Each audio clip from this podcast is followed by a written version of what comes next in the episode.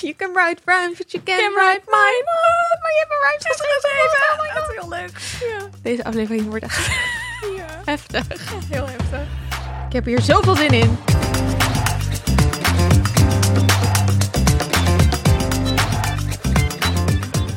Dit is de Vierkante Ogen Show, jouw wekelijkse fanpodcast over popcultuur. Vandaag bespreken we de musical Hamilton, want wij zijn fan.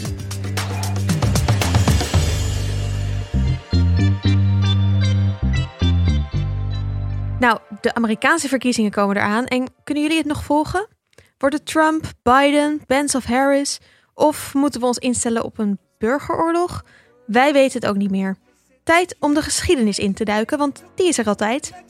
Vandaag praten we over Hamilton, de award-winnende musical van Lin-Manuel Miranda, over de Amerikaanse revolutie en de begindagen van de US of A. Alexander Hamilton. My name is Alexander Hamilton. And there's a million things I haven't done. Very nice. Very nice. Komt een nieuwe Borat, hè? I don't know. Ja, 25 oktober. Gaat toch ook over eh, verkiezingen en dat ja, soort ja, dingen? zeker. Ja, is hij zo heerlijk. verkleed als Trump. Wordt fantastisch. Ik ben Esther en ik ben heel erg fan van musicals. De laatste die ik heb gezien in het echt was Come From Away in Londen. Ik ben Annaluna. Ik ben eigenlijk niet echt een musical fan. Ik heb één keer The Lion King live gezien. Vond ik wel leuk. En verder twee keer Hamilton in Londen. Want Hamilton vind ik wel heel leuk. Ik ben Sikko en ik ben een groot fan van musicals. Ik merkte aan mezelf toen ik een lijstje maakte dat er best wel veel van Andrew Lloyd Webber tussen stonden. En veel dingen uit de jaren 70, 80. Maar bijvoorbeeld vond ik ook de Book of Mormon fantastisch. En daar ben ik ook heen geweest op eh, West End. Ik ben er in Nederland heen geweest en volgens mij is dat de laatste musical die ik eigenlijk gezien heb. The Book of Ah. Mormon. Hmm. Meteen mezelf aan het eh, rectificeren. We gaan het dus hebben over Hamilton nu. Dat is een eh, musical uit 2015.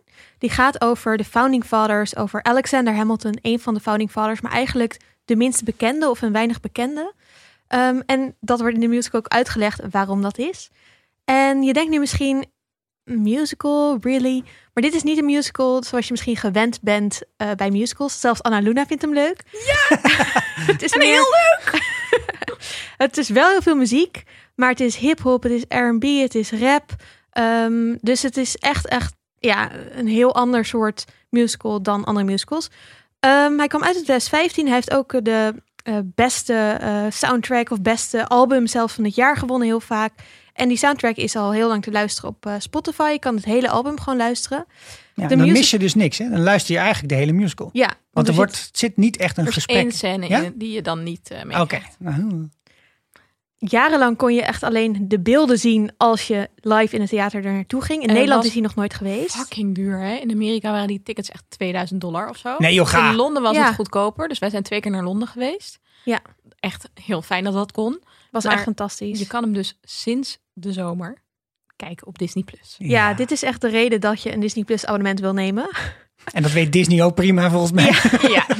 Dus, ehm, eh, eh, en misschien luister je nu en denk je, hé, hey, maar ik heb die musical helemaal nog niet gezien. Ik heb helemaal geen Disney Plus. Dan kan je op zich prima deze aflevering luisteren. Ik denk zelf dat het best leuk is als je wat meer weet erover voordat je hem gaat kijken. Maar je kan ook zeggen, ik wil zelf eerst die hele ervaring hebben van hem helemaal luisteren of hem helemaal kijken. Dan zou ik even deze eh, podcast op pauze zetten. Ga hem even kijken of luisteren. Kom dan terug en luister naar al onze extra insight dingen. Because we promise, you'll be back. Nee, en als je dan bent zoals ik, dan heb je zoiets van, nou weet je, eh, The Crown, dat, is, dat verhaal kan ik ook opzoeken op Wikipedia. En dan, eh, dan kijk ik dat en dan wordt dat heel mooi voor mij uitgespeeld. En hierbij had ik ook echt zoiets. Ik zat het te kijken en ik spreek volgens mij vrij vloeiend Engels. Maar ik vond het echt moeilijk om te volgen. Dus een klein beetje leeswijzer bij deze musical van tevoren is volgens mij helemaal niet weg. Ja, dus het is prima om gewoon eerst lekker te luisteren naar ons en hem dan te kijken en dan elke keer te denken, oh, dit is inderdaad heel leuk. Oké, maar even, eh, nou ja, wij zijn dus duidelijk best wel fan, maar hoe zijn wij allemaal eh, in aanraking gekomen met, eh, met deze musical, met Hamilton? Ik ben met deze musical in aanraking gekomen door superspreader Esther. Die volgens mij, nou, ik denk wel misschien 50% van alle Hamilton-fans in Nederland gewoon persoonlijk dit heeft laten luisteren. Ehm, ik weet nog de eerste keer dat we het luisterden, waren we in Rome. En toen liet Esther mijn stukje luisteren. En toen was ik echt beetje van, nee gast, ga weg. Dit vind ik, nee. Maar toen was er ook heel veel achtergrondlawaai, dus kon eigenlijk helemaal niet volgen waar het over ging. En toen ging ik een paar maanden later, zat ik thuis en ik was een beetje aan het vervelen. En toen dacht ik, nou, ik zet het gewoon nog een keer op. En toen was ik echt heel erg onder de indruk. En vond ik het meteen heel erg leuk. Ja, voor mij zit er eentje waar ik heel lang tegenaan heb zitten hikken ook. Want ik wist dat die op een gegeven moment ook op Disney Plus kwam. En ik wist, van, ik wist van het bestaan van Esther. En dus ook van het bestaan van deze musical. En toen had ik op een gegeven moment wel zoiets van... Ja, weet je, ik heb nog iets bij me. Een, een hobby van mij. Ik heb hier de geïllustreerde constitutie van de Verenigde Staten. Die heb ik Oh, ooit gekregen van een nerd. Amerikaanse vriendin. Oh, Ehm, helemaal geïllustreerd met alle amendementen. En dus ook het hele verhaal van hoe dus de, hoe de Constitution, Bill of Rights en al die andere dingen zijn geschreven. Waar Alexander Hamilton in ieder geval een aantal keer heel duidelijk in voorkomt. Jullie kunnen En het niet zien, maar Sikko zit hier dus echt letterlijk met een boek in zijn handen. Die Die... heel erg te glunderen. Ja, maar het is ook een heel mooi boek. En ik moest van de week weer even opzoeken wat ook weer het 25e amendement was. Omdat eh, onze Trumpy Pumpy eh, misschien... eh, maar ja, toen dacht ik, ik moet dit ook gewoon... Dit moet ik maar gewoon een keer gaan kijken. Dus ik ben een beetje de derde wiel in de wagen vandaag. Maar eh, ik heb het pas twee keer gekeken, drie. Ik ben wel heel blij dat jij zodra je het ging kijken ook echt meteen fan was. Ja. Dat was ik wel Ja. verwachten op zich. Maar Denk ik ook. Ehm, ja, ik ben dus die superspreader. Ik eh, heb in 2015 voor het eerst het Cast-album geluisterd. Eh, toen was het namelijk door meerdere Amerikaanse, me- Amerikaanse media uitgeroepen als album van het jaar. Wat natuurlijk, kijk, ik hou heel erg van musicals. Ik luister echt al Jesus Christ Superstar sinds ik hartstikke klein was en weet ik veel wat. Dus toen ik zag dat een musical album, album van, dus niet gewoon musical album van het jaar, maar het allerbeste album van het hele jaar was geworden, dacht ik, oké, ik moet dit luisteren. En toen hoorde ik het voor het eerst helemaal en toen was ik echt blown away. Was echt fantastisch. Ehm, en toen was het natuurlijk heel lang mijn grootste wens om hem te gaan zien in West End. Want kijk, Sikko heeft ze meteen gekeken. Dat kan nu. Je kan nu, als je hoort, oh Hamilton, hmm, ik ga meteen kijken. Maar zeg maar in 2015 was er echt alleen de soundtrack en hele dure tickets ergens aan de andere kant van een zee. En die hele musical ben ik dus fan van geworden door alleen maar de muziek te luisteren. Zonder enig beeld erbij. En ik vind het wel grappig dat dat nu dus een hele andere ervaring is als je nu fan wordt van Hamilton dan twee Ja. jaar geleden of zo. Zeker, want ik weet nog dat wij ook heel lang allemaal YouTube-filmpjes zaten te kijken, waar dan bijvoorbeeld één nummer, een stukje van online stond. Bijvoorbeeld met de Tony Awards hadden ze dan een nummer opgevoerd. Nou, dan ga je dat dus allemaal zitten kijken en dan ben je al super enthousiast, maar verder heb je niks. En op een gegeven moment stond er dan ook een illegale kopie op YouTube. Nou, die heb ik toen misschien of misschien niet Bootleg. gedownload. Ah, Ehm, maar ja, weet je, je had verder niks, maar behalve heel veel teasers van, oh, dit moet zo mooi en zo goed zijn. Dus het was, nou, toen we daar eenmaal waren, we hebben ook die halve voorstelling zitten janken. Alleen maar zitten huilen. Ja. ik vind het zo mooi dat jullie hierover praten. Als, alsof je net twee mensen uit de middeleeuwen bent. Je had gehoord van een of andere mooie preek die je graag... een keer- Ook dat je de Matthäus wilde horen of zo. En dat je dan een jaar er naartoe kon. Maar zo voelde het ook echt. Ja. Wij zaten daar echt de hele tijd elkaar aan te kijken van... Oh my god, ik kan niet geloven dat we hier echt zijn. Nee, dat is echt zo amazing. Oh. Ja, ook, eigenlijk klinkt best een beetje treurig nu, maar... Nee, helemaal niet. Het was Nee. gewoon echt heel leuk. Nee, nee, dat is toch een heerlijk gewoon- gevoel. het is Het gewoon het is fijn dat je dat nog eens deze een keer kunt tijd. hebben. Ja, dat Ja. we gewoon nog verwonderd kunnen Ja. zijn over dingen. Ik had dat ook met de Book of Mormon. Niet zo erg als dit, maar... En dat je nog naar Londen kon. Dat was ook heel Dat was leuk. Ja. ook zo leuk. Oké. Ik wil trouwens wel een oproepje doen. Ik ben dus, denk ik, eh, het meest fan van... Of ja, misschien met Sicko. Maar ik volg ook echt heel erg wat er nu allemaal op Broadway en West End en zo uitkomt. En ik ben op zoek naar mensen in Nederland die dat ook doen. Want ik heb echt het gevoel... fan zijn. Echt, ja, maar niet musical fan van... Oh, ik hou van Soldaat van Oranje. Of, oh, in Nederland... eh jee, Chantal Jansen zingt een musical. Maar gewoon echt die hard. Wat is er nu het allervetste wat aan de, aan de andere kant van de wereld gebeurt? Ja, precies. En soundtracks de hele dag luisteren en zo. ja. Ben je zo iemand? Ik wil met jou in een appgroepje. Dus, dus Meld je niet- even op vriendvandeshow.nl slash vierkante ogen. Dus niet aankomen van de Sound of Music komt in het Nederlands in het Circus Theater. Nee. Nee, nee, dit- Nee. dat niet. Dat is overigens helemaal prima als je dat allemaal heel leuk vindt. Nou, nou. Nee, dat is helemaal oké. Dat is oké, Sikko. Oké, we zijn dus, nou ja, mega fan. Waarom? Wat, wat maakt deze musical zo verrassend, leuk, interessant, spannend? Voor mij denk ik een combinatie van de energie in de muziek en de teksten en de slimheid en de grapjes en de snelheid. Dus het gaat echt om het, het, het is een totaalervaring en het is een heel universeel verhaal over ambitie en over de wil tot verandering en over hoe je daar komt, maar ook de afweging tussen hoeveel je daar van jezelf in wil leggen en hoe persoonlijk, ehm, hoeveel zeg maar je professionele leven je perso- persoonlijke leven mag beïnvloeden. Dus dat is allemaal super universeel. Verteld in een verhaal over een founding father die 200 jaar leefde. Dat is, dat is bizar dat dat kan. En het is gewoon zo goed uitgedacht. Het is echt een klassieker met een gelaagdheid, waardoor je elke keer dat je kijkt weer iets nieuws hoort of ziet. En een voorbeeld daarvan is, ehm, nu ik het online ging kijken op Disney Plus, kon ik natuurlijk ook meer op de dansers letten. En je hebt één danser die heeft ehm, een soort opgeschoren kapsel. Of nou ja, een, een soort afro, maar ook aan de zijkant een beetje omhoog. En zij is heel cool sowieso, maar zij is dus de bullet. En zij kondigt eigenlijk de dood aan bij karakters. Dus als zij zeg maar net langs iemand danst of iemand aanraakt, dan is er een hele grote kans dat die in het volgende nummer bijvoorbeeld het loodje legt. Mm. Dat soort kleine Nice. details die zijn zo ver doorgevoerd. Het is zo goed. En dit is ook echt iets wat je niet kan weten als je alleen maar naar het kastalbum luistert. Want dit Nee. ze heeft geen tekst of zo. Dit is gewoon puur iets aan de dans. Ja, is echt, echt heel cool. Ja. Sikko, waarom vind jij dit? eh, Ja, ik, ik zat daarover na te denken op de fiets. En dit is volgens mij de Star Wars onder de musicals. Wacht even. Ik zal het uitleggen. Jullie kijken me aan, huh, wat bedoelt hij? Kijk, Star Wars was revolutionair omdat het een verhaal was dat eigenlijk best wel oud was. En ook, eh, eh, dat was niet zo heel erg bijzonder in die zin. Maar het was een totaal nieuwe scène, hè, totaal nieuwe omgeving. En dat, dat, was, dat verhaal was, was wat het zo bege- begeesterend maakte. Maar ze hebben de poot op de vloer gezet met Star Wars door die muziek te gebruiken die heel orchestraal en ouderwets is. Hè? Dit is, hier vind ik de scenery eigenlijk heel gebruikelijk voor musicals. Ik vind de manier waarop ze dat uitwerken heel erg lijken op veel andere musicals. Maar de muziek is gewoon van een totaal andere orde. En die is zo knap hoe ze daar dus de, de, de krachtige onderdelen van de ouderwetse musical en eh, zeg maar bijna terug naar Bach gebruiken om eh, dat verhaal te structureren. Maar wel steeds een andere stijl pakken en een andere, eh, andere instrumenten bij pakken. Heel erg spelen ook met die verschillende instrumenten van wat, wat hoort bij wie. Ik, dat, dat begeest mij enorm. En kijk, Anna Luna zit nu over een bullet iets te vertellen. En ik denk, ja, ik heb hem pas twee en een halve keer gekeken. Ik weet zeker dat bij de zeventiende keer ik nog steeds weer iets nieuws ga ontdekken wat dit zo knap maakt. Dus het is, het, het, ze hebben precies het goede puntje gevonden waarbij het nog vertrouwd voelt. Maar je wel door het gevoel hebt dat je in een nieuwe wereld terecht bent gekomen. Ja, dat is wel mooi gezegd. Ik, ehm, ik vind het ook heel bijzonder. Dus het is gemaakt door Lin-Manuel Miranda. Dat is een, eh, eh, een ehm, musicalmaker. Hij heeft eerder een, Tony Award winnende musical. Dus dat is eigenlijk de, de Oscars van de musicals. Eh, musical geschreven in the Heights. En dat ging over zijn eigen wijk, Washington Heights. waar heel veel ehm Puerto Ricanen wonen. heeft hij gemaakt.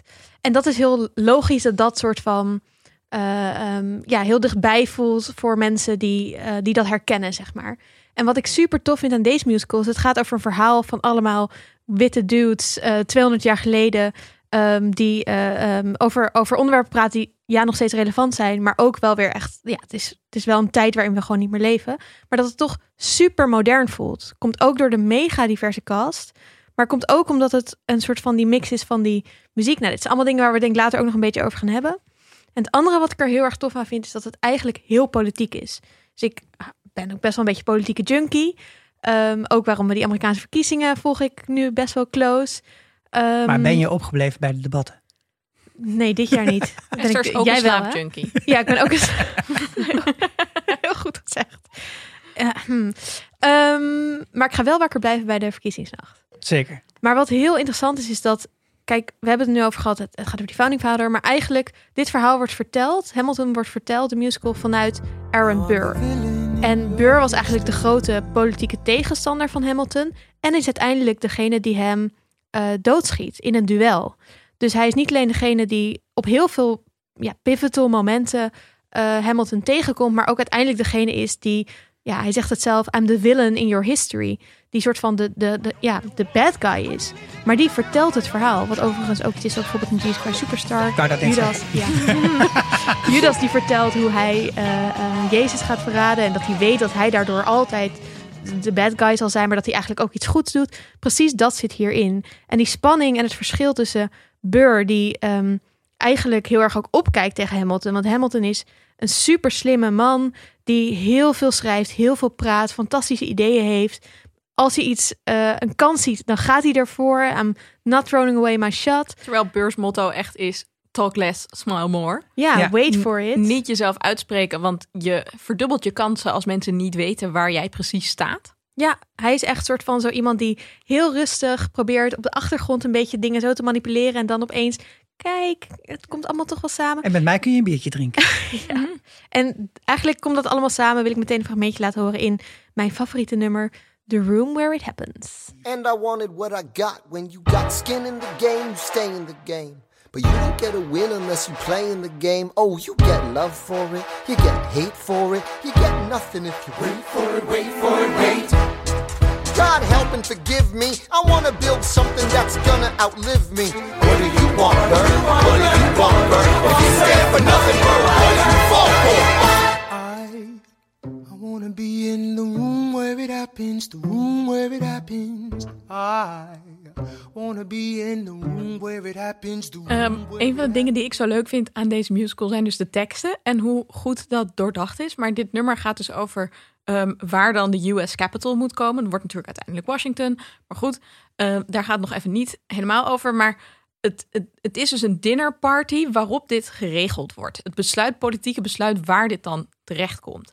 En het is een dinnerparty, dus je hebt allerlei metaforen in het nummer over eten. En dat je bijvoorbeeld Art of the Compromise, Hold Your Nose and Close Your Eyes. Er zitten allerlei dingetjes, verwijzingen naar eten en naar etentjes in. Het is zo grappig bedacht en zo goed Zo doorgevoerd. slim gedaan. Ja, nou wat ik, wat ik leuk vond aan, de, aan dit nummer specifiek, toen voelde het mij namelijk op. Ehm, in het begin dacht ik even die draaischijf, daar, daar heb ik even niet zo heel veel mee. Dat maakt het voor mij wel heel melodramatisch. Op het podium. Ja, dus er staat Ja. een groot, eigenlijk dat podium is voor, voor minstens een derde, maar misschien wel meer, is het een draaischijf die de hele tijd draait. Die zegt ook iets over de tijd, hoe snel die vergaat. En soms ga je een beetje terug en dat soort dingen. Dat vond ik wel geinig aan. Maar ik werd er ook een beetje misselijk van. en wat ik dus heel erg leuk vond, was dat in dit nummer die Aaron Burr hier ook gewoon echt dus heel klassiek danst. Bijna ballet. Maar hij gebruikt dus die middelpuntvliedende kracht van die schijf steeds om naar buiten te stappen en weer naar binnen te stappen. En ik weet niet, dat, dat, toen ik dat op mijn netvlies had, toen dacht ik, wow. Nu ga ik weer opnieuw deze de hele musical kijken wat ze met die schijf allemaal doen. Ja. En wat voor soort dans ze gebruiken om dingen aan te geven. Ik vond ook, dit nummer was dus al mijn favoriete nummer op de soundtrack. En pas toen ik het zag, toen wij dus in Londen waren, toen realiseerde ik me hoe erg dit echt soort van het nummer is waarin Burr eigenlijk echt de bad guy. Hij geeft zich eigenlijk over aan dat bad guyheid. Want het is ook echt zo'n dansje van I'm gonna be in the room where it happens. Zo'n heel erg zo'n klassiek musical. Disney film. Weet je wel, de, de villain song. Ja. Het is ook een beetje Be Prepared. Ja, het is echt Be King. Ja, Prepared-achtig. het, is- het is heel grappig. Alright, wat, eh, wat is jullie favoriete personage? Nou, ik denk dat mijn favoriete personage... Ik heb er natuurlijk een heleboel, want het is gewoon heel moeilijk kiezen. Maar ehm, Lafayette, toch wel. Vanwege David Dix, moet ik wel eerlijk zeggen. Die speelt hem. Ja, die speelt hem. Ehm, hij heeft echt de vetste raps die er zijn. Maar hij laat ook aan het begin van de musical... ehm, praat hij met een heel vet Frans accent. En gaandeweg in de musical gaat hij dus... eh, in de eerste helft dan... gaat hij dus steeds beter Engels praten. En op een gegeven moment heeft hij dus de allersnelste rap van iedereen. Ehm, dat is in het nummer Guns and Ships. I'm taking this horse the reins, making red coats weather with blood stains. And I'm never gonna stop until I make them drop, I burn them up and scatter the remains down. Watch me engaging them, escaping them, and rating them out. I go to France for more fun. I come back with more guns. Nou, je hoort hier hem dus gewoon heel snel rappen. Ik kan de tekst uit mijn hoofd, maar ik krijg het gewoon nooit mijn strot uit. Het is echt een tongbreker. Maar het is ook 6,3 woorden per seconde. En dat zit dus net iets onder Eminem, die het world record heeft met ehm 6,45 woorden per seconde. Het gaat zo hard. En dat symboliseert dus ook heel erg hoe hij als immigrant dan een ontwikkeling doormaakt en uiteindelijk de taal eigenlijk beter beheerst dan wie dan ook. En dat, dat vind ik heel erg vet. Maar ik moet wel zeggen, toen wij dus in Londen waren, dan zijn er andere acteurs. En die acteur die kon het gewoon niet zo snel en niet zo goed. En dat was echt best wel jammer. En dat je dan Ah, weet van dit is. Hij, de Lin-Manuel Miranda heeft ook echt David Dix gevraagd. Want die had al een rapgroep, Clipping. ehm, waarmee hij dus heel snel eh rapt. Dus die, dat wist Lin-Manuel Miranda. En die zocht iemand die dus zo snel kon. Maar ja, dan heb je dus zo'n Engelse acteur die dat veel minder goed kan. En die ook veel minder aantrekkelijk was. Dat maakte ook uit. Dus Holy shit, was- deze man is mooi. man is zo Oh, Hij speelt Ja. daarna ook nog Jefferson. En dan is hij ook, dan is hij natuurlijk de villain ook. Maar dan is hij Ja. ook zo mooi. Met een lekker Oh. glad pak. Zo leuk. Over die snelheid trouwens. Ehm, het is de allersnelste musical ooit qua aantal woorden per seconde. Eh, in totaal zijn er 20.520 woorden. En de ene snelste is Spring Awakening. Die heeft 4.700 woorden. Dus dat is echt zeg maar, vijf keer zoveel. Ehm, maar hoeveel woorden denk je dat er per minuut worden gezegd? Per nummer? Gewoon in het al- zeg Oh, maar gewoon gemiddeld. Gemiddeld. Nou, dan pakken we drie per seconde. Dat keer 60, 180. Dan zit je best wel dichtbij. 140? Ja, 144. Zo.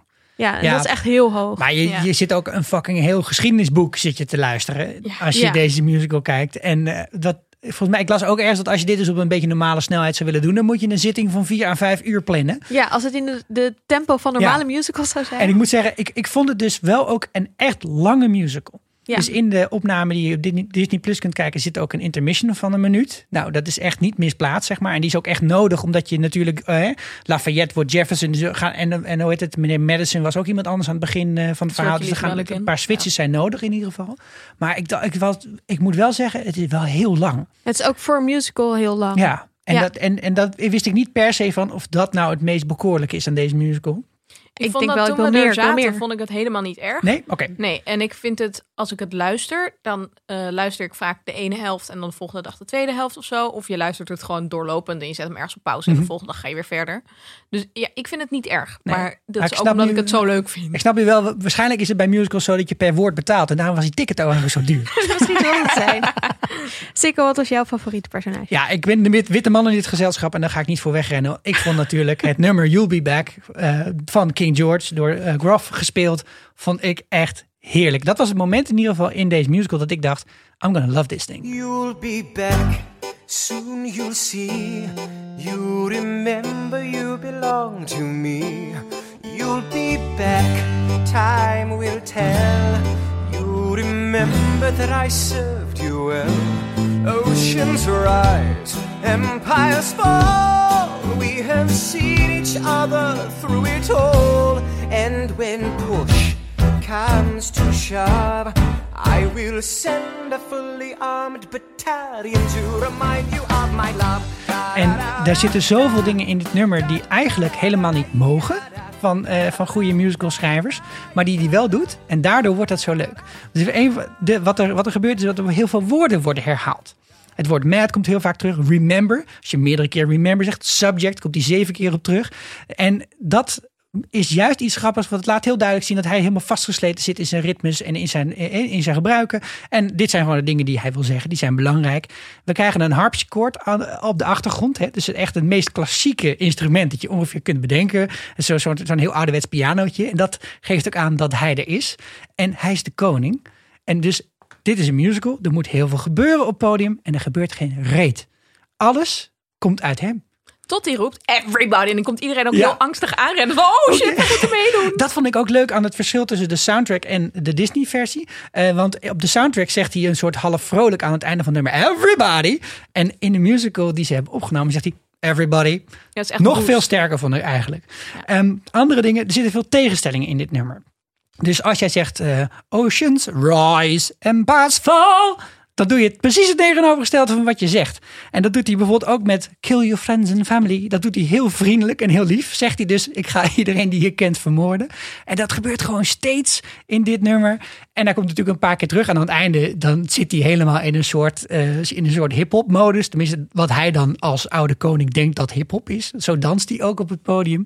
Maar dat wordt, dat wordt ook heel goed gebruikt als zo'n soort control freak die de controle helemaal verliest. En dan, nou, dan ga ik maar gewoon mee met dit. Je zei aan het begin al, er zitten een paar woorden in die terugkomen. Maar Mhm. deze koning, dat is King George III, die ging op een gegeven moment werd hij ook genoemd de Mad King. En in dit nummer Ja, zingt ja, hij ook When You're Gone, I'll Go Mad. Dus dat is een soort van referentie naar zijn bijnaam als de Mad King. Ja. En ik vind het heel leuk dat dit nummer is een soort, heeft echt Michael Bublé vibes. En dat zijn van die klingy liefdesliedjes waarvan je altijd een beetje denkt, get away from me. Ik vind het echt eng dat je zo zingt over een vrouw. Doe dit niet. En dat heeft precies, Ja. die, die vibe heeft dit Ja, nummer. ja, inderdaad. Ja, en ja, het gewoon degene, John, Jonathan Groff heet hij toch? John die, Groff, die, die ja. ken ik van Mindhunter, weet je wel. Dat is een echt een totaal andere scenery. Dat gaat over eh, seriemoordenaars. Maar hoe hij dit doet, dat, ja, dat, dat is onovertroffen volgens mij. En dat, dat, dat, dat, met, dat met dat spuug wat uit zijn mond komt, dat kleine gezichtje wat dan steeds weer een hele grote expressie laat zien. Eh, dat hij dus ook de hele tijd stilstaat en ineens een, een scepter uit zijn, eh, uit zijn mouw trekt. Ik vond het allemaal fantastisch. Ja, hij is heel leuk. Ehm, ik eh, ben het meeste fan van eh, Angelica. Ja. Ehm, er zitten dus, ondanks dat het een verhaal is over allemaal mannen die met elkaar de Constitution maakten, ook best wel wat vrouwenrollen in. Ehm, voornamelijk de Schuyler Sisters. Ehm, Hamilton trouwt uiteindelijk met Elizabeth Schuyler. Ehm, maar heeft ook een soort, ja, ze hebben een soort driehoeksverhouding met haar zus, Angelica. Een beetje onduidelijk of er ook echt iets gebeurt, maar ze schrijven elkaar in ieder geval, we- hebben we historisch bewijs dat ze elkaar vrij intieme brieven schreven. Ehm, en Angelica is eigenlijk de ja, soort van vrouwelijke versie bijna van Hamilton. Dus zij ze rapt minstens net zo snel en eigenlijk sneller. Ja. Eh, ze is eh, super, super slim. Ze, heeft ook heel veel grote ideeën, net zoals Hamilton, over hoe de wereld eruit zou moeten zien, hoe vrijheid eruit zou moeten zien. En kijk, als vrouw in die tijd, zij kan niet bij, naar de, zij is niet een van de founding fathers. Zij wordt niet uitgenodigd op al die plekken. Maar door haar correspondentie en gesprekken met Hamilton, heeft zij hem misschien wel ook beïnvloed daarin. En daarom vind ik het ook heel mooi dat zij ook echt wel een grote rol in deze musical heeft. Van, eh, zeg maar, het laat heel erg zien hoe vrouwen die tijd werden uitgesloten. Maar dat, ze, dat het niet betekent dat vrouwen in die tijd niet slim genoeg waren of zo mee te denken. Dat vind ik super tof. En dat zit ook heel erg in, eh, in dit fragment. You want a revolution, I want a revelation. So listen to my declaration. We hold these truths to be self-evident that all men are created equal. And when I meet Thomas Jefferson, I'ma compel him to include women in sequel. Work! Ja, dit, dit vond ik ook echt heel erg leuk. Vooral ook dat. En Peggy steeds ertussendoor moest ik heel hard om lachen. Zo van: we hebben twee zussen en er is ook nog een derde. Maar hoe zij ook met z'n drieën op mij overkomen. Ik, ik kreeg een hele sterke Destiny's Child vibe. Dat Ja. mag wel, toch? Zeker, ja. Want- en dat is blijk, blijkbaar leent dat zich fantastisch voor een musical. Ja, nee, dat is ook heel leuk. Dat is echt eh, popcultuur ook. Ik heb eh, het hier ook best wel vaak met mensen over gehad. Die zeggen, ja, het, mijn enige eh, kritiekpunt eigenlijk is op de musical... dat er heel weinig raps in zitten voor de vrouwen. En Angelica is eigenlijk de enige die inderdaad echt vette raps heeft. En verder zijn de vrouwen natuurlijk ook wel heel erg bezig met Hamilton te bezingen. En dat is best wel, is weer niet zo heel feministisch. Maar wat ik dus heel vet vind... Eliza is iemand die eigenlijk niet rapt en die dat nooit doet. Nee. Maar rap wordt dus ook een beetje ingezet als een manier om te laten zien dat mensen snel willen zijn. En eh, bijvoorbeeld Hamilton is natuurlijk een personage dat heel snel praat. En waarbij het ook de hele tijd gaat over dat hij non-stop werkt. En ook eigenlijk de, de tijd wil verslaan, tegen de klok ingaat. Ehm, en Eliza is uiteindelijk, terwijl ze nooit rapt, wel degene die heel lang blijft leven. En het verhaal vertelt voor Ja. andere mensen. Dus dat is echt heel, eigenlijk ook wel weer tof dat ze niet Ja. rapt. En Zij is ook wel het meest klassiek heeft. musical eigenlijk van de hele musical, denk ik. Ja, dat denk ik ook wel. Ja, een soort van wat meer tragere nummers. Ja. Ja, en eh, King George is ook heel klassiek musical. Ja. bijvoorbeeld ook King Herod uit eh Jesus Christ Heel Superstar-achtig. En dat is dus ook heel grappig dat eigenlijk de stukken zoals de enige echt niet R&B, want eh, Eliza's nummers zijn wel nog een, kan je zeggen, meer soort van de langzame nummers van Beyoncé bijvoorbeeld. Maar eh, eh, King George is echt niet rap, hip-hop, niks. R&B. Maar dat is natuurlijk eigenlijk ook de, de intruder. Dat is ook een beetje de buitenstaander Ja. van die hele musical. Vind die of van het hele vergelijking met verhaal. King Harris vind ik echt fantastisch. Die, Ja. die- dat is waar het heel erg op lijkt. Op Ja. dat ene nummertje hè, bij die Dode Zee. Ja. Ja, en ja, dat is ook wel iets wat typisch musical-achtig is. Dat is natuurlijk altijd wel een of andere bad guy die dan... eh, die, die, dit, ook dit hele ag- affecteerde eh, eh, stemmetje wat hij heeft.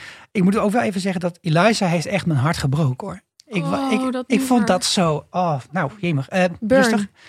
Ja, ik weet niet wat dat was. Maar ik stond het net in de supermarkt nog even te luisteren. Ik stond met tranen bij een pak melk. Ik moet de hele tijd huilen bij deze musical. Echt niet te zuinig. Ik op de fiets hierheen moest ik ook weer huilen. Bij een ander nummer. Maar Gisteren bij het eh, koken. het is gewoon... Je gaat in die ups en in die downs. Ja. Eh, nog even... ehm, ehm, we hebben ook Lin-Manuel Miranda. ups en de downs. ik ben van Sikko geleerd. Eh Lin-Manuel Miranda heeft de musical geschreven. Is een geniale dude. Sommige mensen kennen hem misschien van How Met Your Mother. Dan is er zo'n gast in het laatste seizoen die in de bus zit. eh, naast Marshall, die dan een soort rap gaat doen. Dat is Lin-Manuel Dat is Miranda. Toch? Dat is Marshall. Oké, anyway. Nee. Goed. Ehm, en ehm, eh, hij speelt zelf Hamilton. Dus hij heeft die musical geschreven en dacht toen... ja, ik ben eigenlijk de enige die die rol kan spelen. Zo, helder. maar wat vonden we van hem? Ja, kijk, ik vind hem... Hij, hij rapt natuurlijk gewoon goed. Hij, ik vind hem ook echt wel charismatisch. Dus ik vind hem ik echt genieten om naar hem te kijken. Eigenlijk wel op beeld. Behalve als hij gaat zingen. Dus het nummer Dear Theodosia is op het album echt een nummer waarvan ik altijd... Kijk, iedereen die mij kent weet, ik ben niet heel enthousiast over kinderen. Maar bij dit nummer denk ik altijd, oh, wat kinderen. En oh, dat je dan zo kinderen. Nou, dus dat is wel bijzonder dat ze dat voor elkaar krijgen. Ja. Maar in het echt is hij gewoon niet zo goed. En bij die Disney-versie zie je dat dan, ja, dan gaat hij zingen. Maar hij moet het echt hebben van, van leunen op, op Burr. En Leslie Odom is Ja. dat die dat speelt. Ja. Nee, kijk, er kunnen, het kan heel mooi zijn als iemand bijvoorbeeld een noot net niet haalt. En dan denk ik ook weer even van Jesus Christ Superstar als Maria zingt.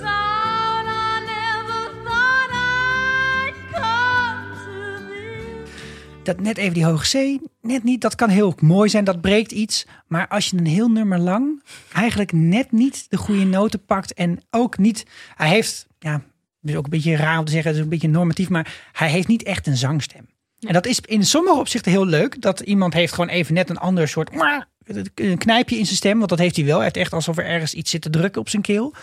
Maar dat is toch lang hoor, 2,5 uur. En als hij dan dus op een gegeven moment echt zoveel nummers achter elkaar kreeg, toen had ik wel zoiets van, zo zeg, wat konden ze, was er geen geld meer? Ja, er zijn natuurlijk eigenlijk ook vooral nummers waarin hij rapt, wat hij wel fantastisch kan. Dat is echt een soort van zijn tweede taal lijkt het wel, eh, zoals uh, Not Throwing Away My Shot. Uh, maar inderdaad, er zijn denk ik twee of drie nummers waarin hij echt moet zingen.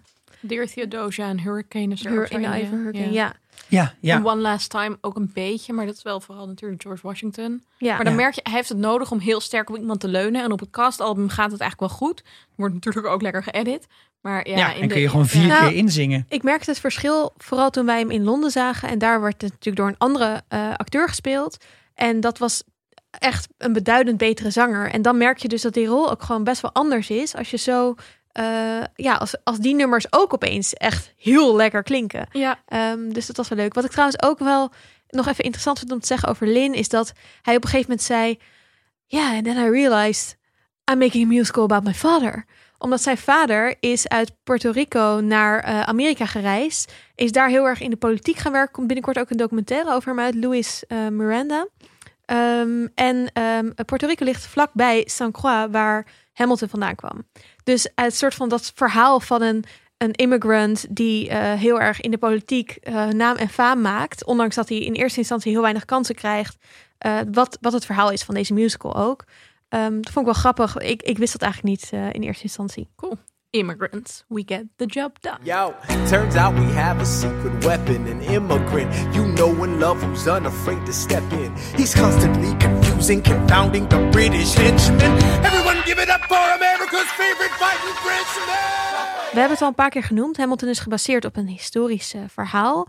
Ehm, het verhaal van de Founding Fathers en de burgeroorlog. Klopt het ook? Zeg maar, wat, wat is de historische context hiervan? Dat vraag ik aan eh, de historica, mede-historica aan tafel. Ja. Promovenda? Nee, Nee, gepromoveerde. zo zo. Dokter. Ja, ja. Ehm, ja, nou, leuk dat je dit vraagt. Ik heb dus het boek gelezen waarop eh Lin-Manuel Miranda deze musical gebaseerd heeft. Dat is dus een boek van 700 pagina's, geschreven door Ron Chernow. Ik heb het ook, maar ik heb het dus niet gelezen omdat het te dik was. Ja, het is echt een fucking dik boek. Ehm, maar het is wel heel tof. Het is dus een biografie van Alexander Hamilton, die een van de Forgotten Fathers van de eh, American Revolution is. Eh, de minst bekende. Ehm, Lin heeft er, nadat hij dat boek las, zeven jaar over gedaan om dit tot een musical te converteren. En hij heeft echt in overleg ook met de auteur van het boek ehm, dat zoveel mogelijk gedaan, zodat de historische feiten zoveel mogelijk kloppen. Ze kloppen niet altijd. Bijvoorbeeld dat hij, ehm, hij was echt nog niet vrienden met Lafayette en met eh, Mulligan aan het begin van zijn carrière. Dat kwam allemaal veel later dat hij ze een keer ontmoette en dat waren niet zijn besties. Maar wat wel klopt was dat hij de right-hand man is van Washington. En wat ook klopt is zijn eigen backstory en dat hij heel graag dus een militaire functie wilde en zo. Dus het klopt op heel veel ehm, dingen. Ook bijvoorbeeld in die, in die Ten Dual Commandments komt heel veel van die echte duelleercultuur van die tijd komt terug. En dat is super vet en super goed gedaan. Maar het is wel, ondanks dat de uitvoering heel nieuw en divers is, want je vertelt een geschiedenisverhaal door hip-hop, dat is natuurlijk heel nieuw. Het is toch een soort ouderwets soort geschiedenis, omdat het heel erg gaat over die grote mannengeschiedenis. En dat is op zich is daar niet zo heel veel mis mee, behalve dat het wel een soort verheerlijking is van ook dat idee van Amerika als een pla- plaats van vrijheid en waarin je ook kan opklimmen van dus een rags to riches story. Terwijl, nou ja, we weten inmiddels ook wel dat het echt wel moeilijker is dan de Amer- American Dream je graag wil doen geloven. Ehm, dus dat vind ik lastig. Ehm, ook dat er nu veel meer aandacht eigenlijk is in de geschiedschrijving voor hoe bewegingen ontstaan. Dat zie je dan wel best wel goed in de dans gereflecteerd. Dus daar zie je bijvoorbeeld dat mensen zeg maar rise up. En dan zie je dat mensen dat gaan doorgeven op het podium. Dat is heel tof. Dus dat mensen elkaar aansteken. Dus dat vind ik heel leuk. Maar ehm, ik vind dus wel jammer dat je een soort ehm, narratief hebt van een grote man. En dat zie je denk ik het beste. En dat wordt ook het meest expliciet gemaakt in het nummer Right Hand Man. Ehm, waarin George Washington aan het woord komt en die zegt: Ja, iedereen hijst mij op een voetstuk. En eh, dat is allemaal leuk en aardig. Maar ja, dat gebeurde ook in die tijd. Er ontstond een cultus over Washington. Maar tegelijkertijd, hij werd bijvoorbeeld geprezen omdat hij militair inzicht had. Nou, we weten inmiddels dat hij echt niet zo goed militair inzicht had. Maar die musical gaat dus wel heel erg mee in zo'n narratief van die grote mannen. En je vraagt je dus ook af als je kijkt, oké, wie, wie vertelt nu dit verhaal? En waarom vertellen we dan nog steeds dat verhaal van George Washington en van Alexander Hamilton? Met af en toe een, een snufje Angelica Schuyler en een snufje ehm, eh, Eliza erin en Peggy. Maar waarom vertellen we bijvoorbeeld niet dat George Washington ook slaven had? Dat wordt helemaal niet belicht. Dus Ja. er zit wel. Had ehm, Hamilton dat zelf niet ook? Ik Hamilton had zelf waarschijnlijk geen slaven, maar heeft wel bijvoorbeeld ehm, slaven ingekocht voor eh, Angelica, een dienstman. Dus die Ja. wilde op een gegeven moment slaven en speelde hij een rol in zorgen dat ze die kreeg. Ja. Dus ja, dat, dat is ook een kant van deze geschiedenis die hier niet in naar voren komt. Ja, en wat hier ook heel erg in zit, is dat in de musical is, die gaat gewoon over de vraag welk verhaal wordt er verteld en wie, wie wordt er beroemd. En Hamilton is degene die daar heel erg mee bezig is. En gek genoeg is er ook iemand die daar helemaal niet mee bezig is. Ja, eh Aaron Burr. Precies. Maar ja, Die gozer is zo, is zo namaste en zo, eh, zo mindful als wat. Die is living in the moment. Maar dat is hij eigenlijk Nee. niet. Hè? Hij is dus juist heel erg bezig met wat zijn reputatie gaat worden. Maar hij Ja. durft zich niet uit te spreken. Terwijl Mhm. Hamilton heel veel meer risico neemt. Nee, maar dat komt omdat Hamilton is een self-made man. Dus de eerste van zijn familie die überhaupt deze kans krijgt en hier in de weg aan het timmeren is. Terwijl helemaal in het begin, of nee, wait for it. Dus dat is eigenlijk het, het nummer waarin Burr uitlegt wat zijn drijfveren zijn. Dan zegt hij ook van, ik heb, eh, ik heb wel iets te verliezen. Want mijn vader was al een bekend iemand. Ik heb een legacy die ik moet beschermen. Terwijl Hamilton, die kan gewoon elk risico nemen. Want die is gewoon alleen maar aan het bouwen. Terwijl ik moet juist soort van, ik, Oh, ik sta op manier. Ja, ja. schouders van grote. Ja. En ik kan Ja. niet zomaar eh, in het diepe springen, want dan verlies ik iets. En Hamilton heeft niks te verliezen. Ja. En Hamilton wordt ook door anderen al veel meer beschimd. En heeft daardoor ook veel meer de neiging om dan maar zelf zoveel mogelijk het podium te nemen. Ja, om terug zoveel te mogelijk zijn eigen Ja, verhaal te kunnen En we vertellen. blijven schrijven. Ja. Wat ik ook heel leuk vond, wat jij net even noemde, die duels. Die Ja. hebben toch iets magisch, hè? Gek genoeg. Ja. Want het is, het, is, het is eigenlijk iets heel, heel binairs. Schieten of niet schieten. En dan, daar zit heel veel omheen. Hoe je dan iemand raakt en wat je moet doen. En wat alle kleine En dat de tekentjes dokter zijn. zich moet omdraaien zodat hij deniability Ja, heeft. Want het oh. was eigenlijk niet toegestaan. Maar je moest wel, als je een duel had, moest er een dokter bij zijn. Ja. Maar eigenlijk mag je niet duelleren. Wat is dat voor raar Nou, het ging in New tolerantie? Jersey, want daar, daar zijn dan geen regels. Wat volgens mij nog steeds wel een grappig verschil is tussen die staten die naast elkaar liggen. Maar even één ding. Alexander Hamilton. Geef je kind pistolen. Doe even Nee, normaal. maar dat niet alleen is je eigen kind is compleet kapotgeschoten vanwege jouw fantastische tip. En dan ga je zelf duelleren en wat doe je? Ja. Weer het pistool in de lucht. Ik vind het ook heel leuk dat Eliza dan uiteindelijk eh, aan het einde zegt... God in his mercy gives me more time. Wat jij altijd had gewild, Alexander. En dat dat gepresenteerd wordt als iets wat van God komt... en niet door de beslissing om niet mee te doen aan vetgevaarlijke duels. Ja, en het is, kijk, hij zingt natuurlijk. eh, Eigenlijk is, is het motto van Hamilton, kan je zeggen: I'm not throwing away my shot. Maar dat is uiteindelijk wat hij wel doet. Het moment Ja. dat hij zijn eh, arm in de lucht doet en dus in de lucht schiet en zijn shot dus away throws, Ja. is het moment dat Burr hem raakt. En Ja. dat vind ik ook wel heel mooi. Ik ook. Ik vond all ook nog together. Wat ik heel graag nog even wil, ehm, wil noemen is dat ehm, Eliza op een gegeven moment in het nummer Burn.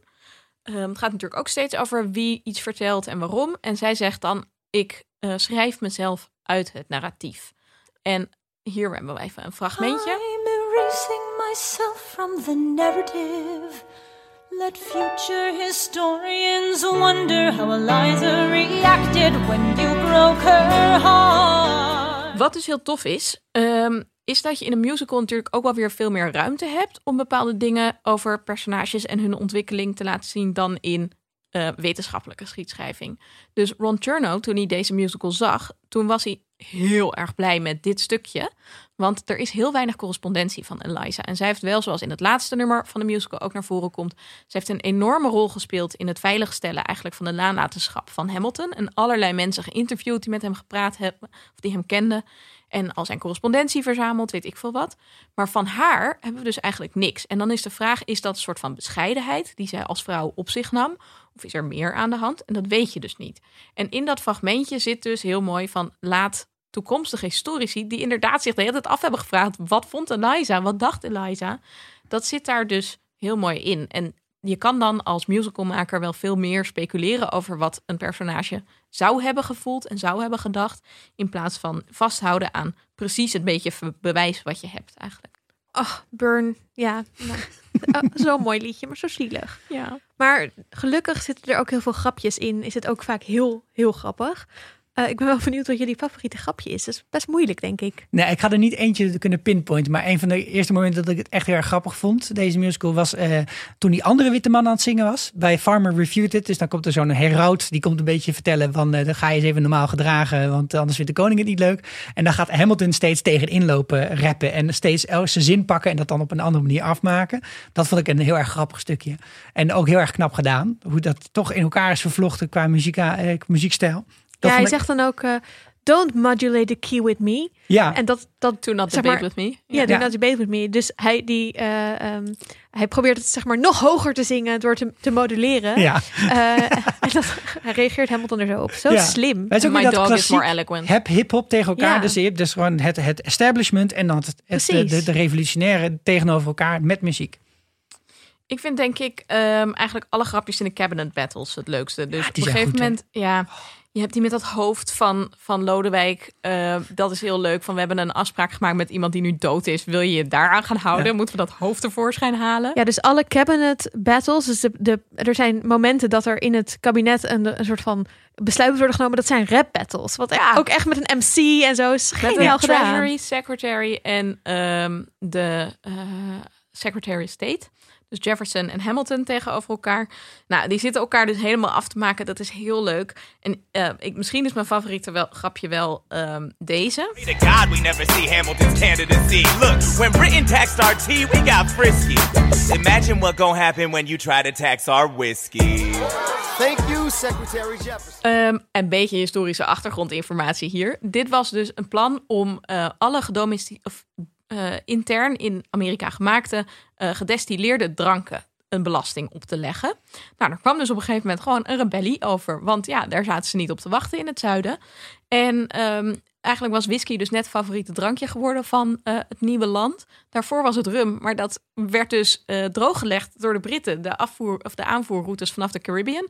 Dus toen kon iedereen niet meer rum drinken en toen werden ze allemaal whiskydrinkers.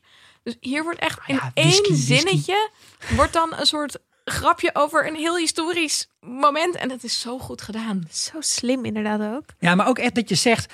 En dan worden de, de, de gesprekken, de debatten in het kabinet worden rap battles. En dan denk je, oh, Ja. cool, leuk idee. Maar dan moet je dat nog wel even doen, hè? En, dat is zo knap. het. Zo, man.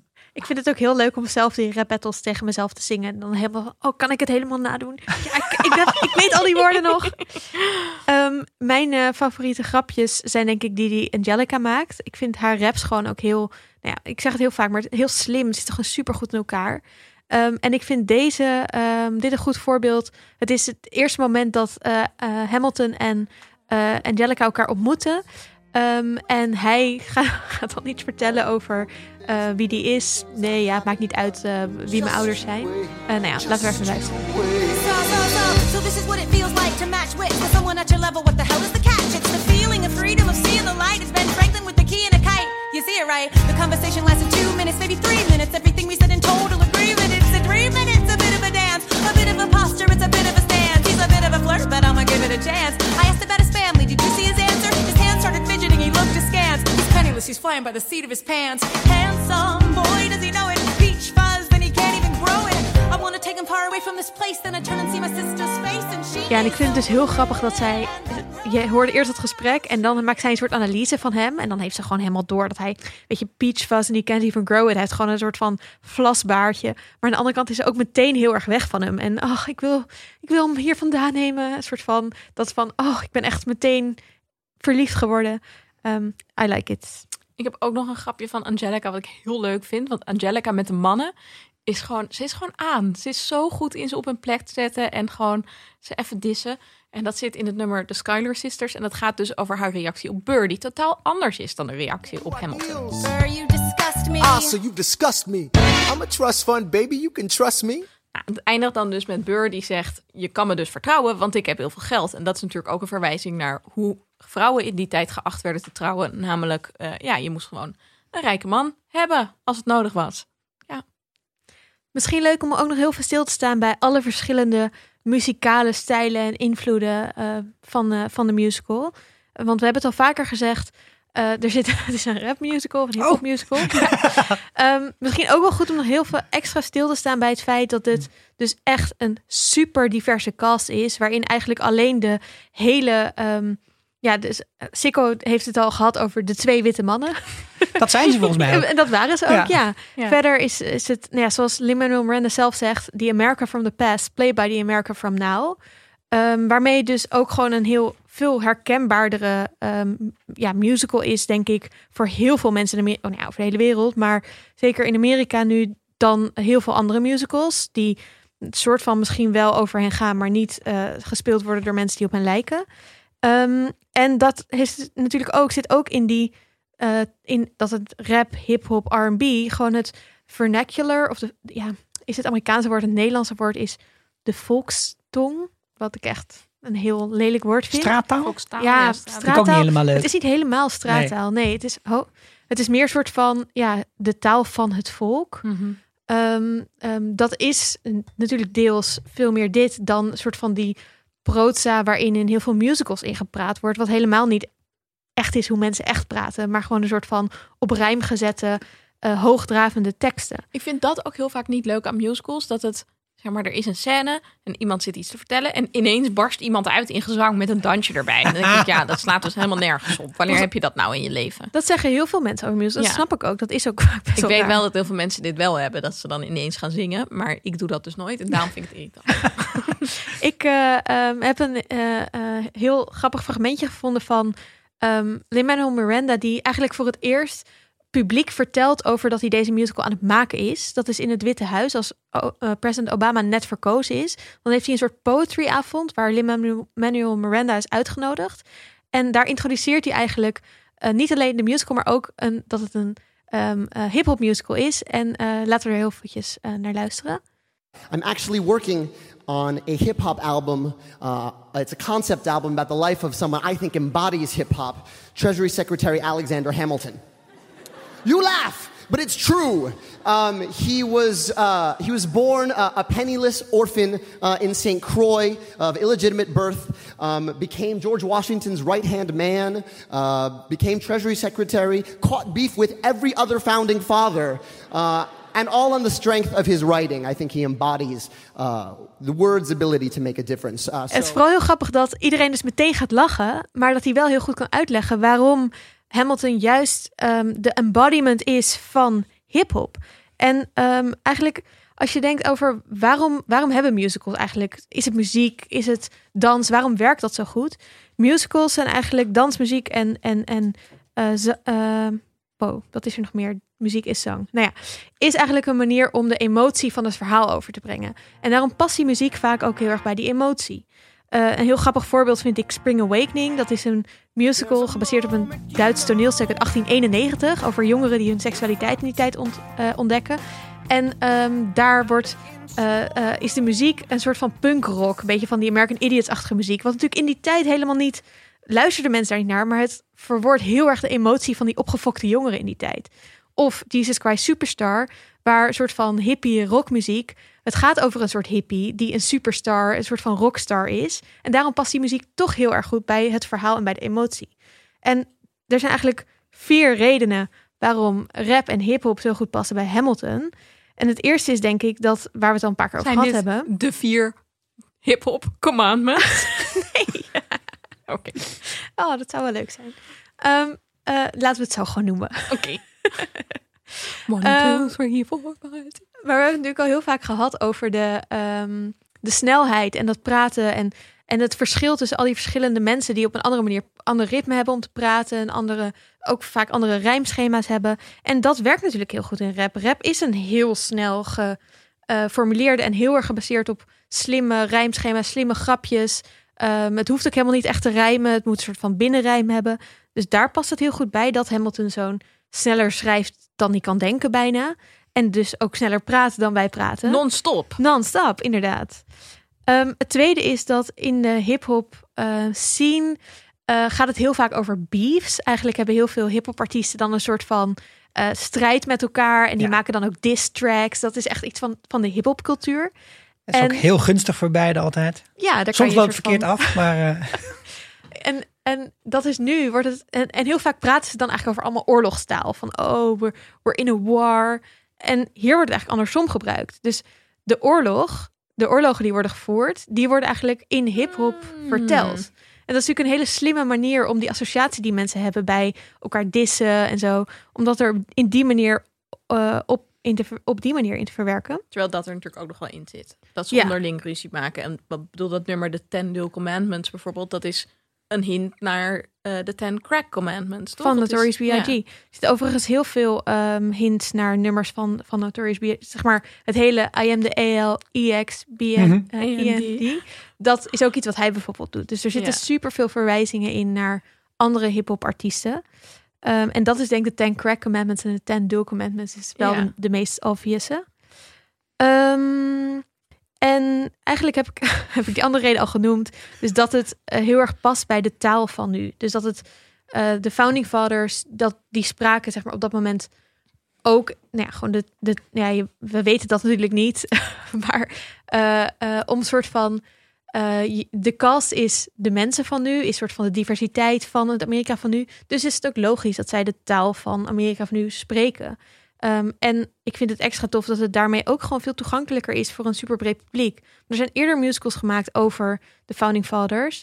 Daar hebben over, in de jaren zeventig heeft zo'n musical ook al wel eens een Tony Award gewonnen. Maar dat was echt een kostuumdrama. En sorry, maar ja, ik vind dat meestal ook niet de leukste eh, eh, musicals. En ik hou van musicals. Maar laat staan dat je een groep jongeren naar een musical gaat krijgen die allemaal in kostuum lopen. Terwijl, ja, hier, dit is echt een show die ook door het hele land toert en allemaal dingen met scholen doet. En echt jonge mensen die er naar luisteren. En dat is wel echt bijzonder voor musical.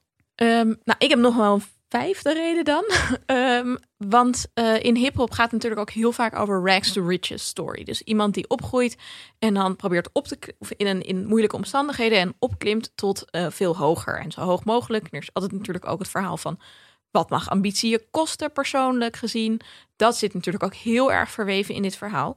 Maar ook, ja, we noem, ik noemde het al, de Ten Dual Commandments. Ehm, er zijn natuurlijk in de jaren negentig ook heel veel hip-hop artiesten echt omgekomen in ehm, gang-related eh, en soms ook rap-related crimes. Ehm, ja, wat hadden we hier nou in Nederland de afgelopen maanden? zo, gezellig was dat. Ja, Drillrap. eh, drillrap dingen. Ja. Ja, maar dat zit natuurlijk ook heel erg in dit verhaal. Met Hamilton die dan uiteindelijk in een duel door Burr eh, wordt omgelegd. Dus dat, dat soort ehm, verwijzingen zitten er ook heel erg sterk in. Ja, we hebben natuurlijk ook al door de, deze hele aflevering heen, denk ik, heel vaak referenties aan eerdere musicals genoemd. Maar dat is ook wel heel leuk hierin verwerkt. Heel veel verschillende musical referenties. Sicko, misschien dat jij er nog Ja, een paar ik kan gebruik daarvoor altijd mijn, eh, mijn South Park eh, patroon. Hè, South Park Bigger, Longer en Uncut is natuurlijk gewoon de, een van de grootste parodieën op musicals die ooit is gemaakt. Eh, slechts tien nummers met een speciale volgorde die daarin zit. Dus je begint met het anseneren, Mountain Town. En dan komt er een probleem, namelijk Uncle Fucker en Blame Canada. Dan wordt iemand krijgt de schuld. En op een gegeven moment gaat zelfs de bad guy, dit, wij hebben dan George, maar in dat geval Satan, die gaat zingen over hoe moeilijk het allemaal wel niet voor hem is. En wat- dat, dat, dat is precies... En de bad guys Burr, hè, eigenlijk.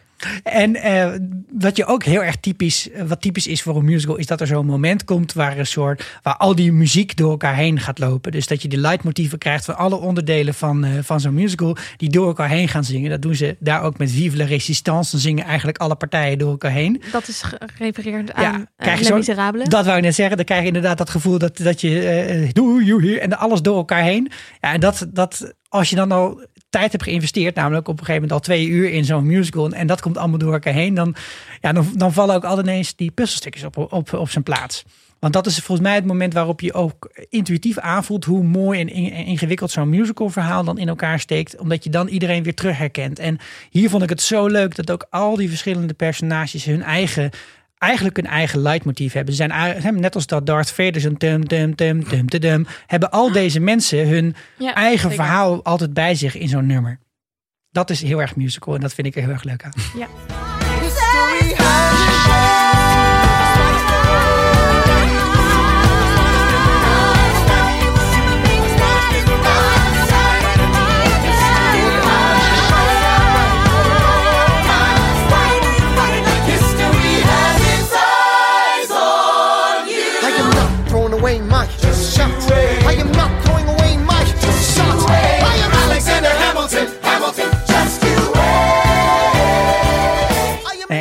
ding wat ik ook wel heel typisch, eh, wat mij heel erg deed denken aan een andere musical. Dat is niet eentje die heel veel Nederlanders hebben gekeken, denk ik. Ik heb hem op Broadway gezien. Dat was de eerste musical die ik ooit zag, was Aida.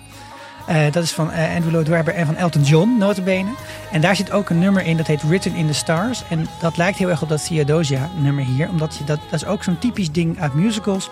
Twee of drie mensen naast elkaar zetten. Die in hetzelfde nummer tegengestelde dingen tegen elkaar inzet, zingen. En dat, dat vond ik ook in dit nummer zo fantastisch Maar mooi het is niet tegengesteld, toch? Nou ja, ze geven hun eigen, hun eigen visie op de zaak. Dat is wat ze doen. Maar ze willen wel allebei, want dat vind ik ook heel mooi. Ehm, ze willen allebei dus hun kind beschermen en Ja. Amerika beter maken voor hun kind. Maar bij Burr is dat dus veel meer door zelf op de achtergrond te blijven en door niet zichzelf zelf uit te spreken, terwijl dat voor Hamilton wel zo is. Ja, En dan aan het einde is natuurlijk ook, ja, Hamilton is zijn kind al verloren, Philip. En Burr zegt dan ook, ik ga dus Hamilton neerschieten, want ik weet één ding. eh, hij gaat niet mijn dochter een wees maken. nee, zeker. Ja, maar goed, ze staan anders in de wedstrijd, laat ik het zo zeggen. Er zitten trouwens echt heel erg veel referenties in naar andere musicals, naar theater, naar films, eh, Mary Poppins, eh, Pirates of Penzance, eh, echt Spring Awakenings noemde ik net al even. Het is echt, je, je Wat is die verwijzing van Lancelot? Oh ja, nou bijvoorbeeld Lafayette die zingt I'm a Lancelot of the Revolutionary Set. Nou, dat zingt Hamilton toch over Lafayette? Nee, volgens mij- Lancelot of the Revolution. Ah. Nou, in ieder geval, Lafayette wordt vergeleken met Lancelot. Er is een musical die heet Lancelot. En die, eh, er zit een nummer in dat heet C'est moi. En dan zingt hij hele C'est moi, c'est moi. En in dat stukje zingt Lafayette ook eh Who's the best? Moi. Dus dat is dat soort dingetjes. Je merkt gewoon dat Lin-Manuel Miranda is een musical freak. eh, heeft zelf honderdduizend miljoen musicals gemaakt en, en ge, ge, eh, ehm, gekeken, gehoord. Is Ja. opgegroeid met soundtracks. Dus die wil dat ook laten zien in die musical. Hij is ook zelf, hij vindt het dus ook niet leuk als mensen zeggen: dit is een musical voor mensen die niet van musicals houden. Want hij vindt dat je daarmee het genre musical tekort doet. En dat snap ik op zich ook wel. En het is dus ook leuk als je heel erg van musicals houdt. Maar het is ook leuk als je Ja. niet enorm fan bent van musical. Wat trouwens wel heel grappig is, is dat hij een keer in New York achterna werd gezeten Oh, door een vrouw die riep: it. You're the guy that wrote Hamlet. En dat hij echt zo: Oh, Nee, nee, dat I ben ik wish. niet. I wish. En dan zo, no, but you wrote Hamlet. Zo, nee, maar oké, leuk. Hij is wel echt Shakespeare niveau. Ja. Wel.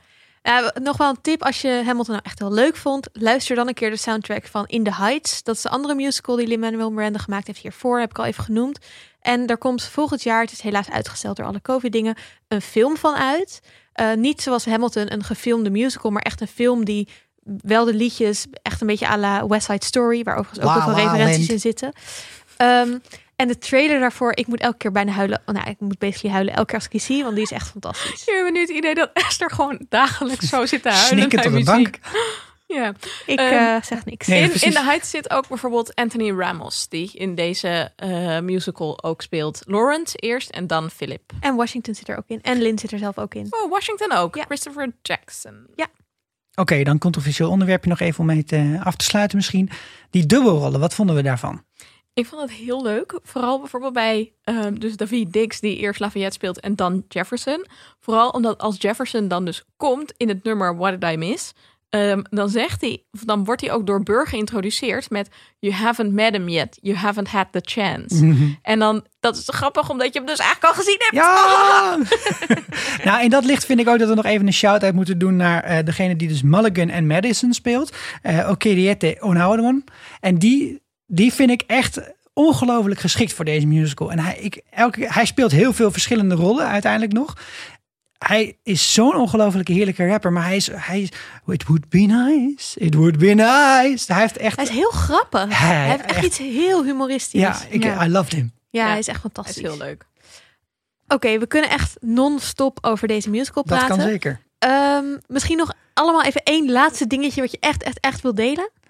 Ja, de, de Federalist Papers. Daar wil ik nog wel even iets over kwijt. Want daar heeft hij er dus heel veel van geschreven. Allemaal soort eh, bijsluitertjes van die briefjes van Rutte... die achterin zo'n eh, achterin zo'n wet gaan. En eh, als je dat toch plaatst in de huidige context. Op, op dit moment wordt er een nieuwe Supreme Court Justice wordt er, eh, aangewezen, hoogstwaarschijnlijk. Amy Coney Barrett. En die eh, is dus heel erg streng in de leer. En is heel erg van het, je moet de wet lezen na de letter van de wet. Eh, en daar was natuurlijk Hamilton ook heel erg mee bezig. Maar ik vraag me dan toch af. Hè, dit is iemand die is lid van die Federalist Society. Die nu dus al dit soort type rechters in dat Supreme Court krijgen. Of Hamilton nou zo blij was geweest als hij dat had geweten. Ja, want zij is echt van de leer van je moet het interpreteren zoals het in die tijd bedoelde. zeker weten. Ik ja. denk niet dat Hamilton dit zou willen. Nee, maar dan had hij misschien wat minder moeten schrijven. He wrote the other 51. Eh, ik wil iedereen er graag nog even op wijzen dat er is een heel mooi nummer eh, in, in het een beetje midden van het eind, midden van het tweede deel, One Last Time, waarin Washington afscheid neemt als eh, president. Hij was de allereerste, dus het is best bijzonder Ja. dat hij zei, hij had natuurlijk voor het leven kunnen blijven zitten, want het was in die tijd waren mensen helemaal niet gewend dat iemand aan de macht ging opstappen. Maar hij zei, hij zegt dat ook in dat nummer van nee, ik moet dit juist doen om, om soort van de traditie in gang te zetten dat het gewoon normaal is dat er verkiezingen worden georganiseerd elke vier jaar. Ja. Ehm, en Hamilton schrijft dan uiteindelijk zijn afscheidsspeech. En daar zijn ook in dat nummer zitten ook echt zeg maar de fragmenten uit die afscheidsspeech. En wat ik echt wanneer ik elke keer moet huilen, dit is echt, dit is, ik, ja, oké, ja, ik zit vaak achter YouTube met tranen in mijn ogen, oké. Maar ehm, is als je, er is, eh, de cast werd uiteindelijk, uit- we hebben eerder gehoord dat Lin-Manuel Miranda al in 2009 in het Witte Huis was bij Obama. Die heeft dus ook echt gezegd daarna van, Lin, je moet dit maken. Hij heeft volgens mij ook funding gekregen vanuit eh, eh, de overheid. Ehm, en toen de musical eenmaal uit was, een heel groot succes. En toen Trump al verkozen was, dus eind 2016, begin 2017, heeft Obama de cast uitgenodigd in het Witte Huis om daar een soort van speciale, ehm, ehm, hoe zeg je dat, Eh, show te geven. Dus ze gaan wat nummers zingen.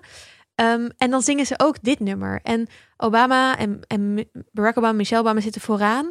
En je ziet de emotie in zijn gezicht dat hij, hij is ook op dat moment afscheid aan het nemen. En hij doet Ja. dat ook als een soort van, iedereen was op dat moment van, oh my god, straks gaat Obama weg en komt Trump. En hij doet dat ook als een soort van, ja, ik moet dit ook dragen als iets, zo werkt democratie nou eenmaal. Ja. En ondertussen zie je in die cast zijn mensen dit aan het zingen. En dit is echt zo'n ensemble nummer waar iedereen soort van meezingt. En de tranen rollen over hun wangen van gewoon de, de zwaarte van dat moment. Zo mooi. Echt, En de zoek liefde. het even op. De liefde van dat moment. En, ja, dat ook. En, en van de week Ja. hoorde ik dus iemand, eh, was This American Life volgens mij, er werd voorgelezen wat George W. Bush had opgeschreven op een, oh ja, brief aan Bill. Clinton. Toen hij wegging. En nou ben ik ook geen fan van de Bushes. Maar dat was ook zo ongelooflijk. eh, het was wat emotionerend. En dat op een of andere manier zie je dat dan toch deze, nee, deze blonde pruik niet doen. Nee, nou, het is zo mooi. Dus als je even dat, dat Obama-gevoel wil hebben, zoek even dit filmpje Ja. op op, op, eh, op YouTube. Doen, heb jij nog één last? Ik vind dat we het gewoon niet, niet uitgebreid genoeg hebben gehad over hoe vet het nummer My Shot is. Ehm, Goed punt. Dat is het nummer waarin dus Hamilton heeft net ehm, Hercules Mulligan en eh, Lafayette en ook John Lawrence eh, voor het eerst ontmoet. Samen met Burr in een kroeg. En daar laten ze zich eigenlijk meeslepen door dat hele idee van de Amerikaanse revolutie.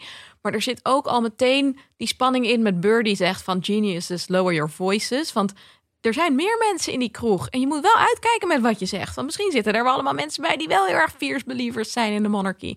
Dus dat is heel cool. Maar er zitten ook allemaal kleine grapjes, historische grapjes in. Bijvoorbeeld dat Hamilton dan zegt: Lawrence, uh, your pants look hot. I like you a lot. Um, er is correspondentie van Lawrence en uh, Hamilton die heel erg intiem is. En heel erg ook van, oh, ik hou zoveel van je.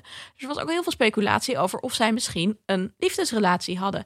En er is een Soort- wetenschappelijk soort artikel GP dat The Erotic Charisma of Alexander Hamilton heet. Want Alexander Hamilton is dus ook heel lang als een soort van boegbeeld door de gay community in Amerika op een, Oh, op een voetstuk gehezen. Er zit zoveel in deze musical. Al die Oh, gelaagdheid, wauw. ja, maar ook als je geen ene F geeft over de gelaagdheid, de historische gelaagdheid. Dit nummer is gewoon heel goed. Laten we daar dan zo, eh, zo mee eindigen, zodat iedereen het in ieder geval nog even heeft gehoord. Als het mag binnen de copyright en hoe lang. Nou ja, dat 30 gaan we even uitzoeken.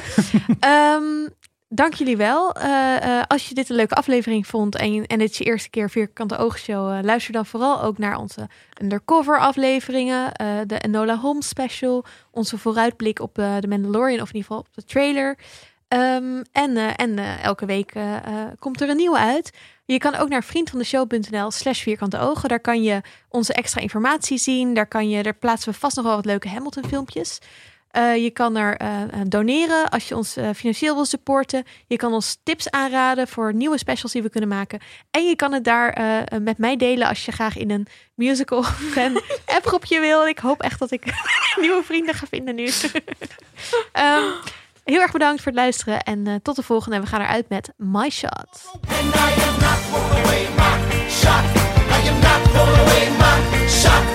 I'm just like my country. I'm young, scrappy, and hungry, and I'm not throwing away my shot. We gonna rise up, time to take a shot. We gonna rise up, time to take a shot. We gonna rise up, rise up. It's time to take a shot. Rise up, rise up. It's time to take a shot. Rise up. Dit is een podcast van Dag en Nacht Media, geëdit door Christabel Kaptein. take a shot. And I am not throwing away my, not throwing away my shot.